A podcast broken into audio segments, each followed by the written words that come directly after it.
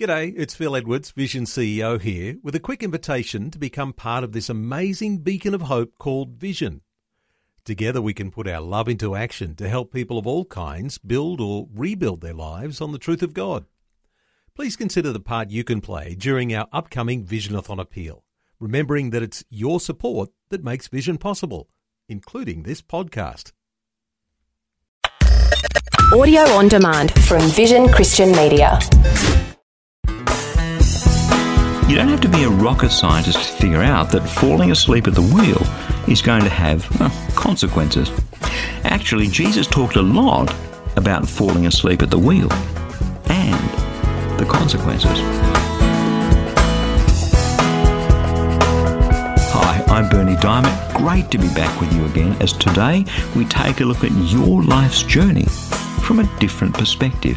And do stay tuned, because in just a few minutes I'll be telling you about my free daily devotional, Fresh. It's all about helping you draw closer to Jesus to become all that He made you to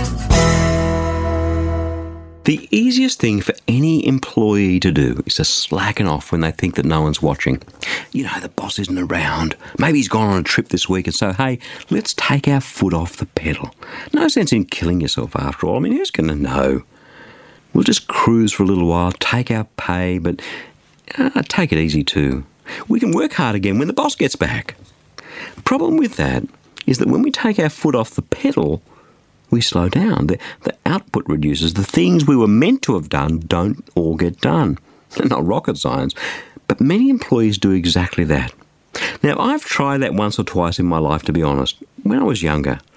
But you know what I've discovered? When you do that, actually you're being dishonest. You're robbing your employer. And all of a sudden, all the satisfaction drains out of the job. It's just not fun anymore. There's no sense of fulfillment.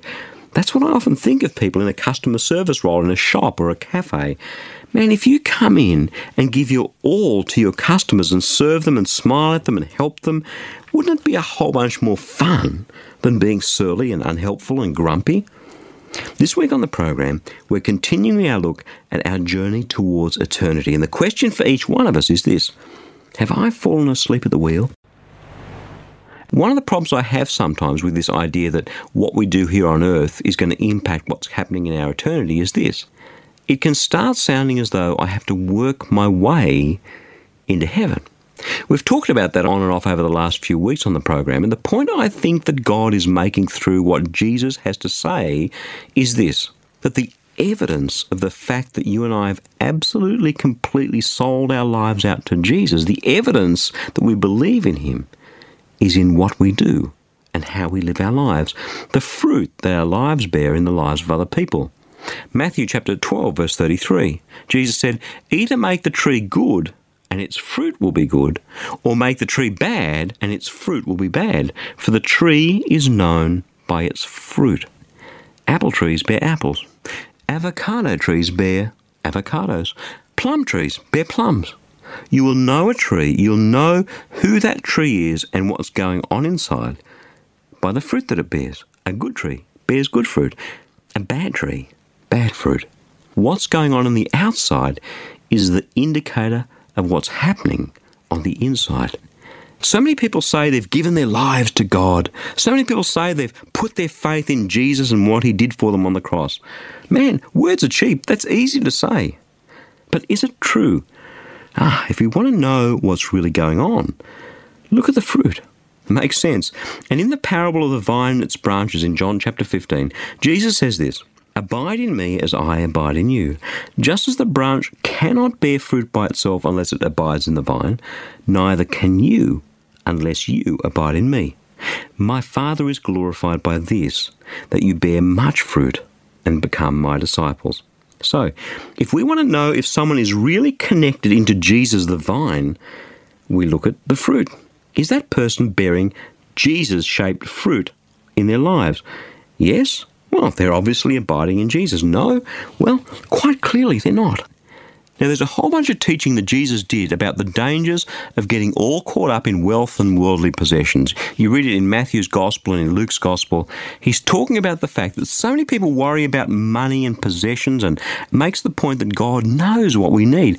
God will provide what you need. Don't get all focused on money and things. And Luke's gospel, he finishes this bit of teaching off with these words, Luke chapter 12, verses 33 and 34. Sell your possessions and give alms.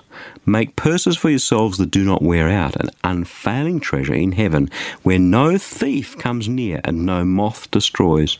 For where your treasure is, there your heart will be also. There it is. It's not so much about the money, but it's about our hearts. God wants our hearts. And then he goes on with this parable, a bit like the one we looked at briefly yesterday on the program, if you were able to join me. Begins at Luke chapter 12, verse 35. Be dressed for action, have your lamps lit, be like those who are waiting for their master to return from the wedding banquet, so that they may open the door for him as soon as he comes and knocks.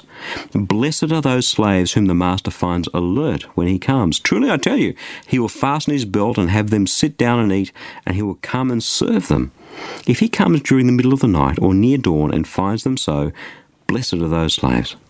But know this, if the owner of the house had known at what hour the thief was coming, he would not have let his house be broken into. You also must be ready, for the Son of Man is coming at an unexpected hour.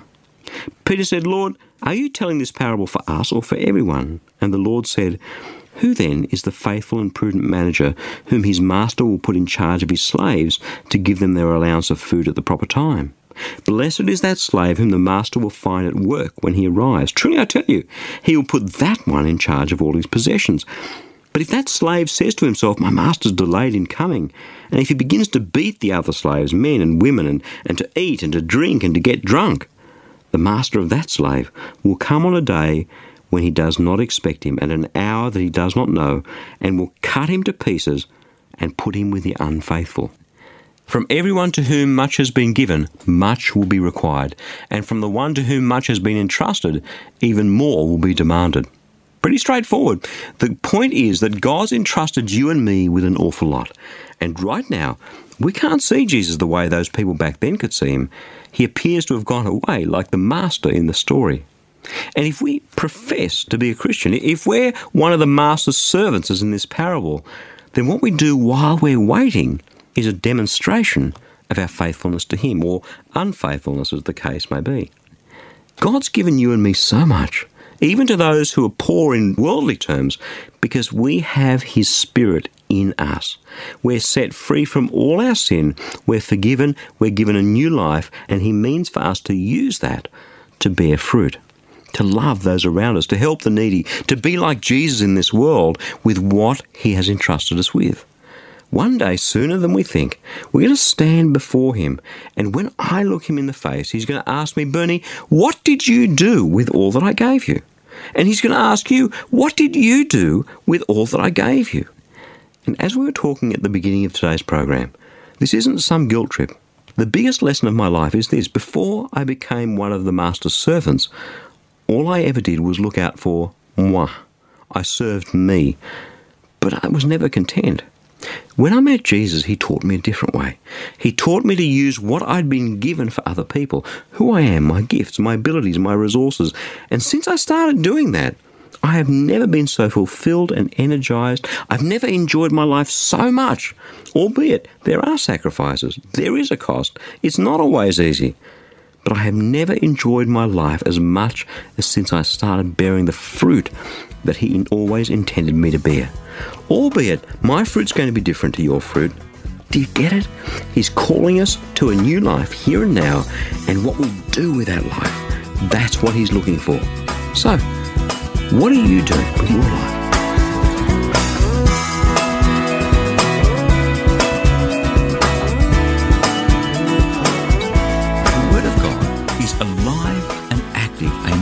With the power to transform your life, to help you be all that God made you to be. And that's what the Fresh Daily Devotional is all about. It's completely free, and I'd love to send it to you.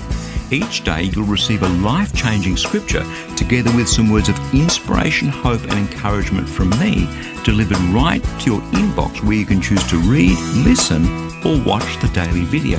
It's completely up to you. Remember, God's Word is the power to change, and it's fresh for you each day.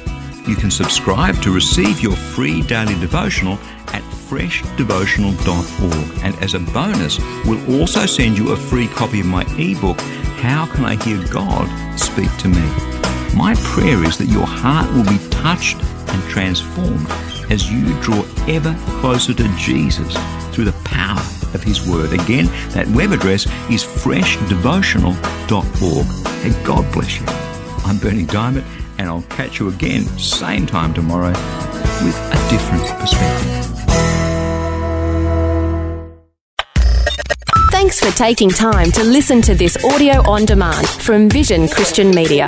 To find out more about us, go to vision.org.au.